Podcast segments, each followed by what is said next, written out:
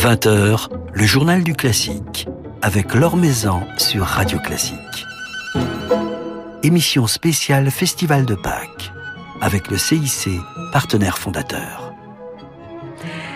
Bonsoir à tous et bienvenue au Grand Théâtre de Provence où nous vibrons depuis une semaine au rythme du Festival de Pâques où ce soir sera célébrée l'une des grandes figures de la musique française, un compositeur dont on ne connaît sans doute pas assez toute la richesse, toute l'étendue du répertoire.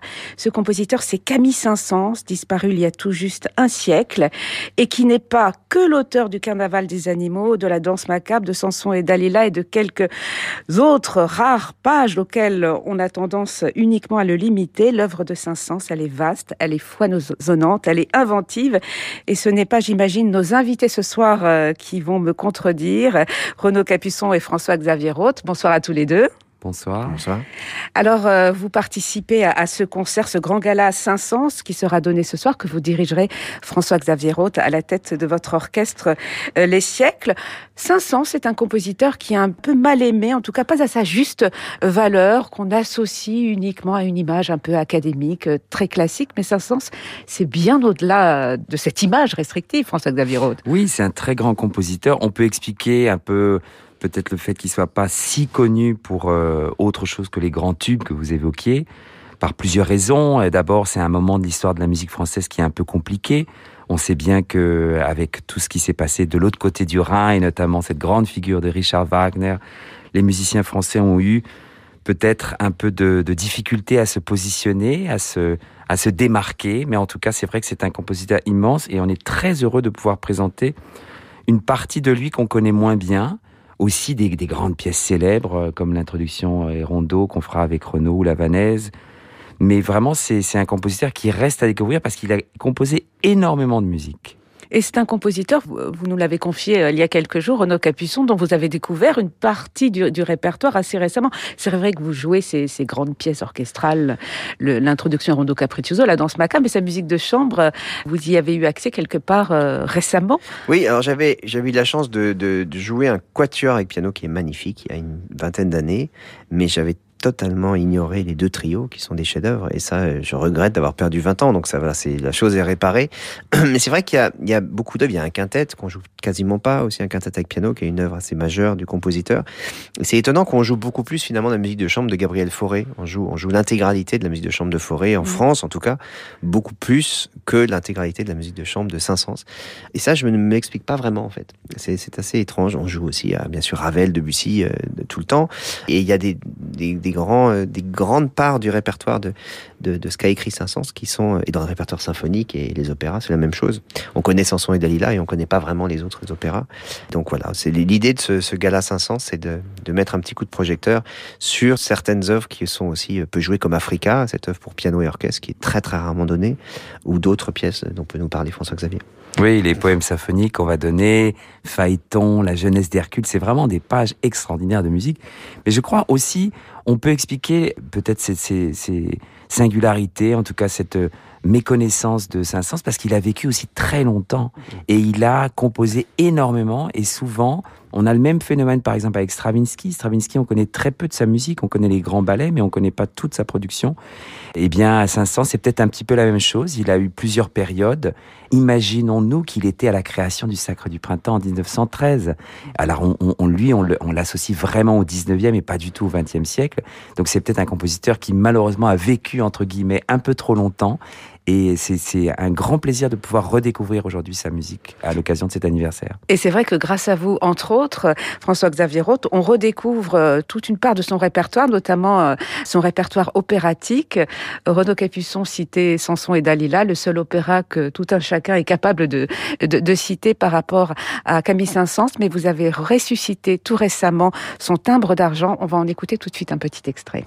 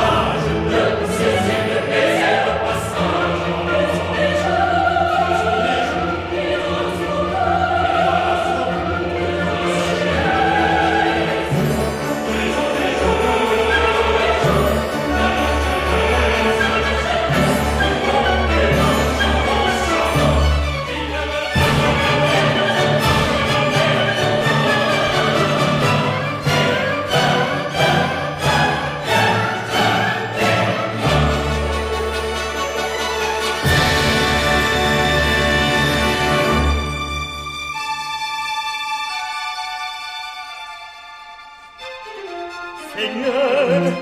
Là, je tremble de vous le dire, de son corps, maintenant mes trésors se sont enfuis ensemble.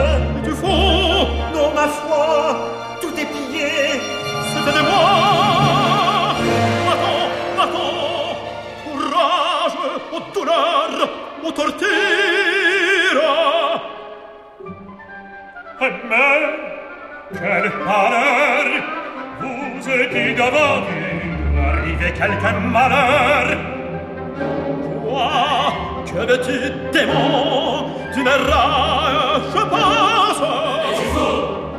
Oh, Seigneur, qui se met à dépense d'appaler du carton pour longer ses amours, sache qu'à mon sonore,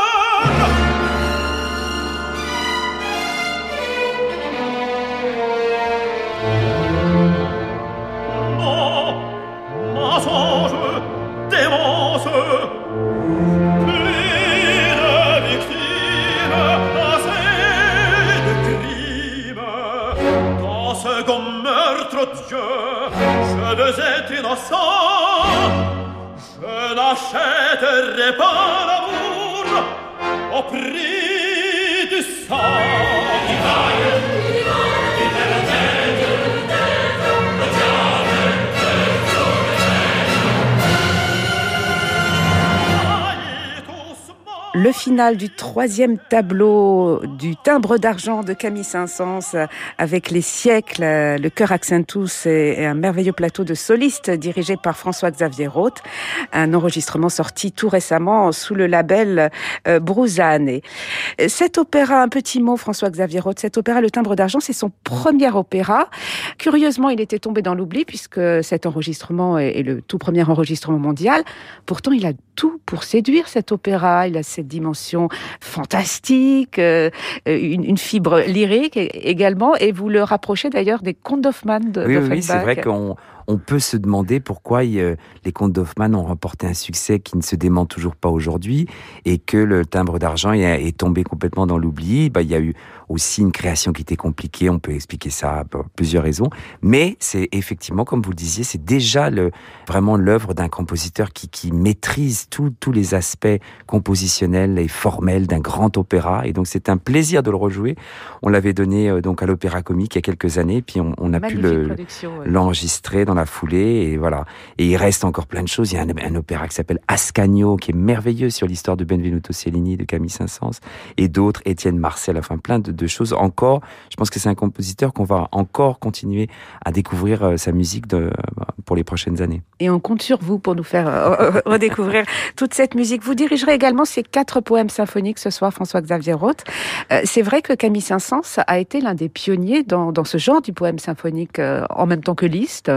Oui, c'est-à-dire qu'il était très proche de Franz Liszt et à cette époque-là, c'est difficile un peu de s'imaginer aujourd'hui, mais tous les compositeurs et les milieux culturels étaient comme ça en effervescence, à savoir où est-ce que la musique va aller, dans quel genre de forme, dans quelle nouvelle voix finalement. Et le poème symphonique, c'était vraiment la forme super à la mode et, et le, le, nec plus ultra, contrairement à la symphonie qu'on connaissait déjà et on se disait la symphonie, on va plus continuer à en écrire. Mais là, le poème symphonique, ça permettait vraiment une sorte de nouvelle dimension narrative de ce que peut être la musique. Et Camille Saint-Saëns en a écrit quatre. On connaît surtout la danse macabre, mais le Rouet d'Omphale, la jeunesse d'Hercule, Phaéton, et bien c'est des œuvres qui sont absolument extraordinaires. Et par exemple, Phaéton avait été joué le soir de l'inauguration du théâtre des Champs-Élysées. Il y avait eu cette œuvre-là dirigée par Saint-Saëns. Il y avait eu La Mer dirigée par Claude Debussy. Il y avait eu encore une, création de d'Emmanuel Chabrier. Voilà, c'était ce qu'on faisait de mieux à l'époque en France. On avait voulu le montrer ce soir-là en avril 1913 aux Champs-Élysées. Donc ça prouve que ces musiques-là étaient extrêmement populaires aussi de, du vivant de Saint-Saëns. Des musiques euh, très colorées, un langage très riche sur le plan orchestral, très chatoyant. Il avait une sens de l'orchestre, Camille Saint-Saëns, très développé. Quand il introduit par exemple le xylophone euh, dans, sa danse macabre, c'est assez nouveau aussi pour l'époque. Il, il, savait marier les timbres. Oui, finalement, on a l'image de lui que c'est le plus classique des romantiques, on dit souvent Saint-Saëns, mais c'est quand même quelqu'un qui a aussi fait avancer l'écriture orchestrale. Je disais formelle aussi, hein, dans ces nouvelles formes que par exemple sont le, poème symphonique. C'était un peu un moderne malgré lui aussi, mais euh, c'est vrai qu'aujourd'hui on garde plutôt l'image d'un compositeur assez établi, assez académique, et à l'époque c'était pas le cas. C'est quelqu'un qui a inventé beaucoup de choses en musique. Et en musique de chambre, Renaud Capuçon, vous qui jouez euh, la musique de chambre de, de Camille Saint-Saëns, comment décrire euh, son langage? Ben alors, ce qui est, ce qui est euh, assez étonnant avec ce compositeur, c'est que d'abord, euh, en tant qu'interprète, c'est extraordinairement bien écrit pour l'instrument. Ça, c'est la première chose qui me vient à l'idée. Euh, jouer du Saint-Saëns, que ce soit les concertos, les œuvres dont on a parlé tout à l'heure, et, les sonates, les trios, c'est très très bien écrit pour les instruments. Pour le piano, c'est la même chose. Je dirais pas que ça tombe sous les doigts, mais c'est il y a une certaine logique. Donc il y a un plaisir du jeu.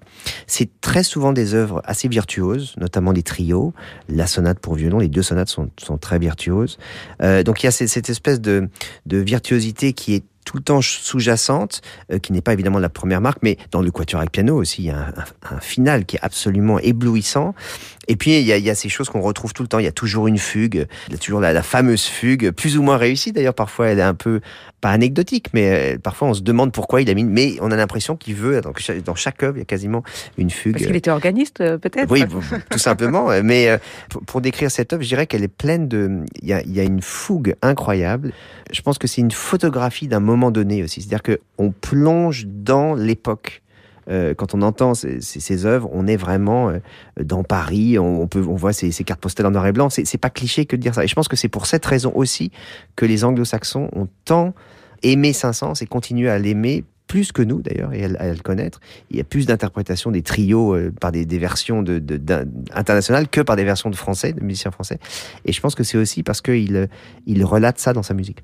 Oui, puis les anglo-saxons, ils ont aimé Berlioz avant nous, ils aiment Saint-Saëns avant nous, et, et, nous allons, je l'espère, euh, les suivre dans cet élan. On écoute quelques notes de cette sonate pour violon et piano de Camille Saint-Saëns que vous avez enregistrée, Renaud Capuçon, avec Bertrand Chamaillou, qui sera là ce soir au concert.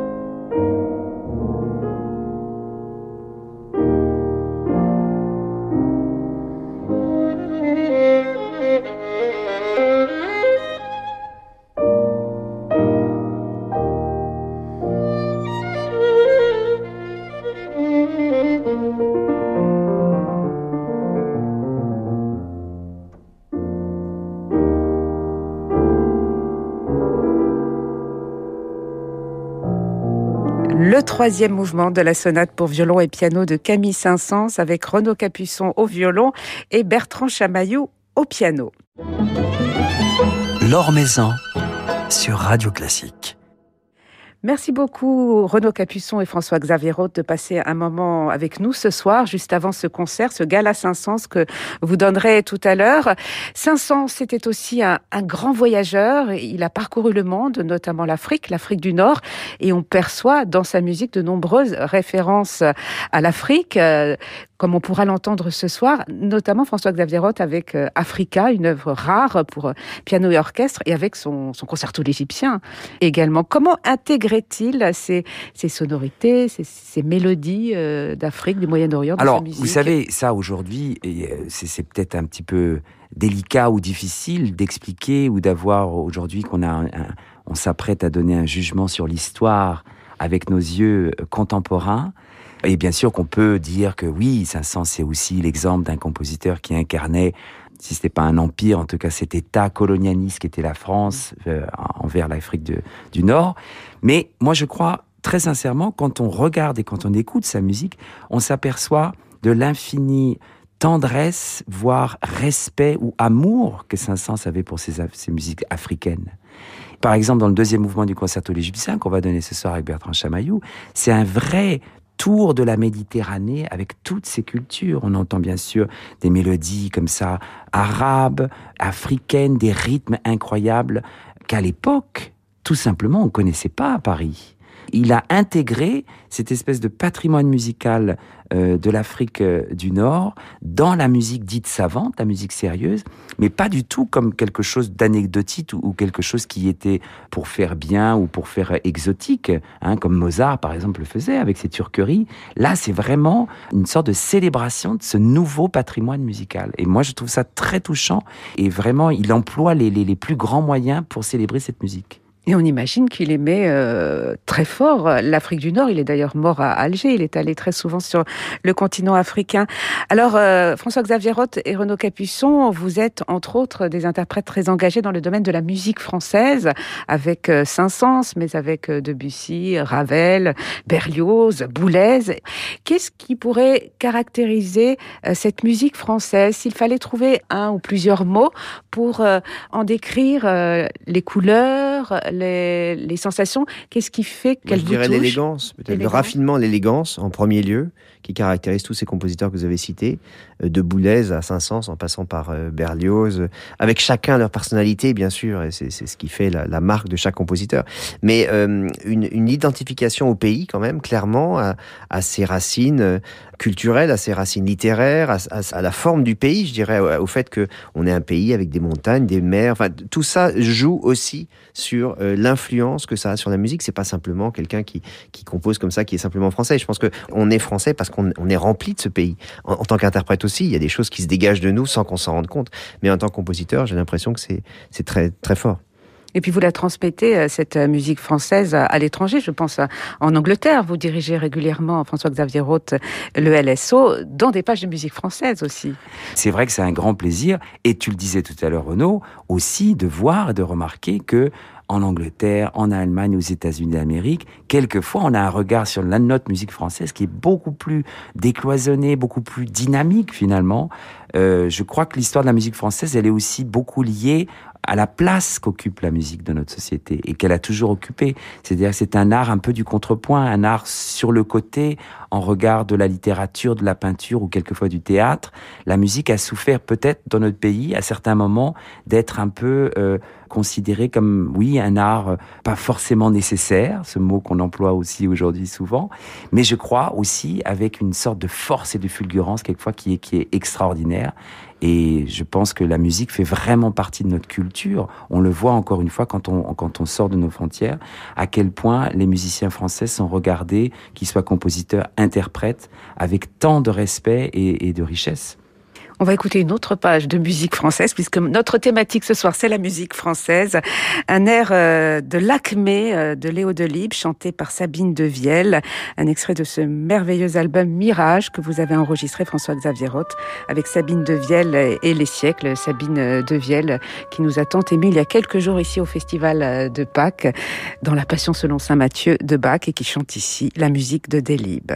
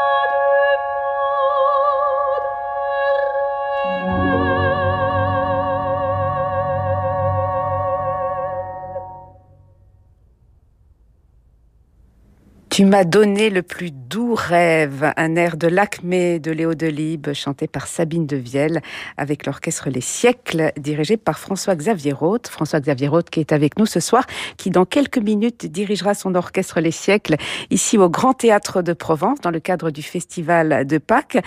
Comment se porte votre orchestre aujourd'hui, un orchestre qui a traversé cette année euh, si difficile pour tous les musiciens? Écoutez, on, déjà, on est très heureux et je tiens à remercier Renaud vraiment d'avoir maintenu son invitation ici au festival et que le festival ait eu lieu, même si c'est de manière comme ça euh, numérique.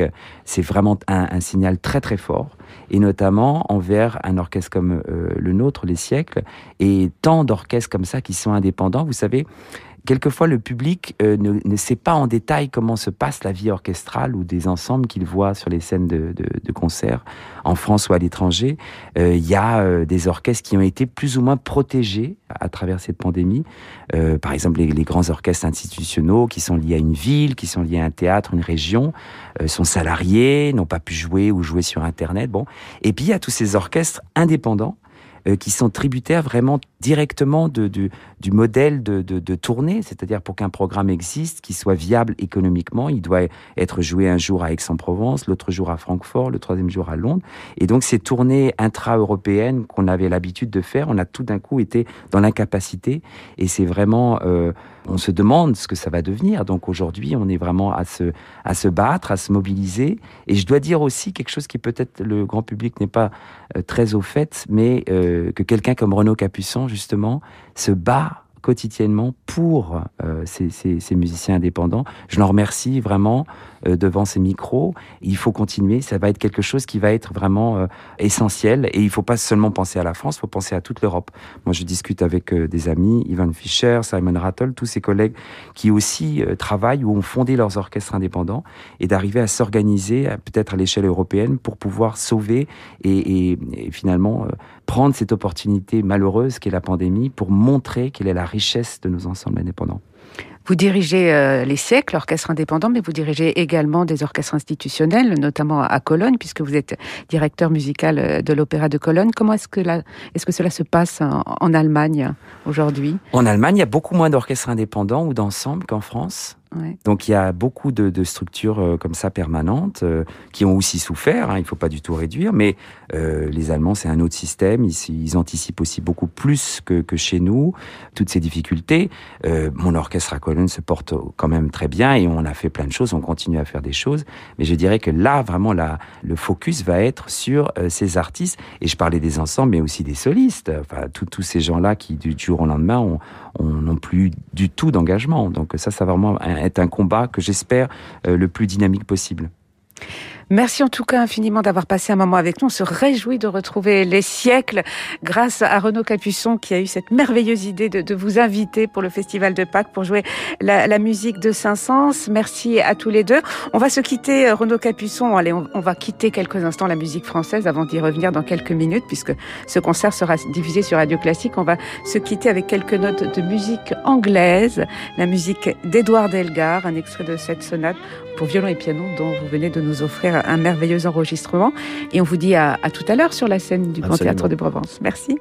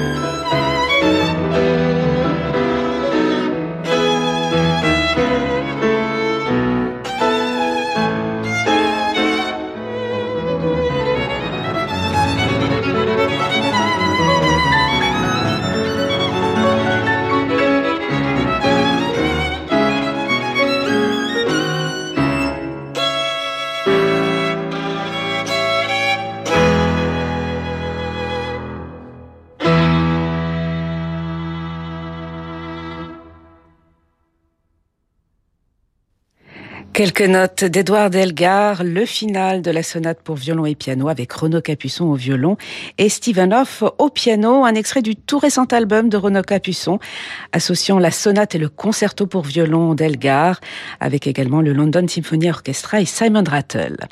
Voilà, c'est la fin de ce journal du classique spécial Festival de Pâques. Demain, nous serons en compagnie de la soprano et chef d'orchestre Barbara Hannigan et de la jeune percussionniste Adélaïde Ferrière. Mais tout de suite, nous allons retrouver François-Xavier Roth, Renaud Capuçon, Bertrand Chamaillou et les siècles pour un grand gala Saint-Saëns en direct du Grand Théâtre de Provence.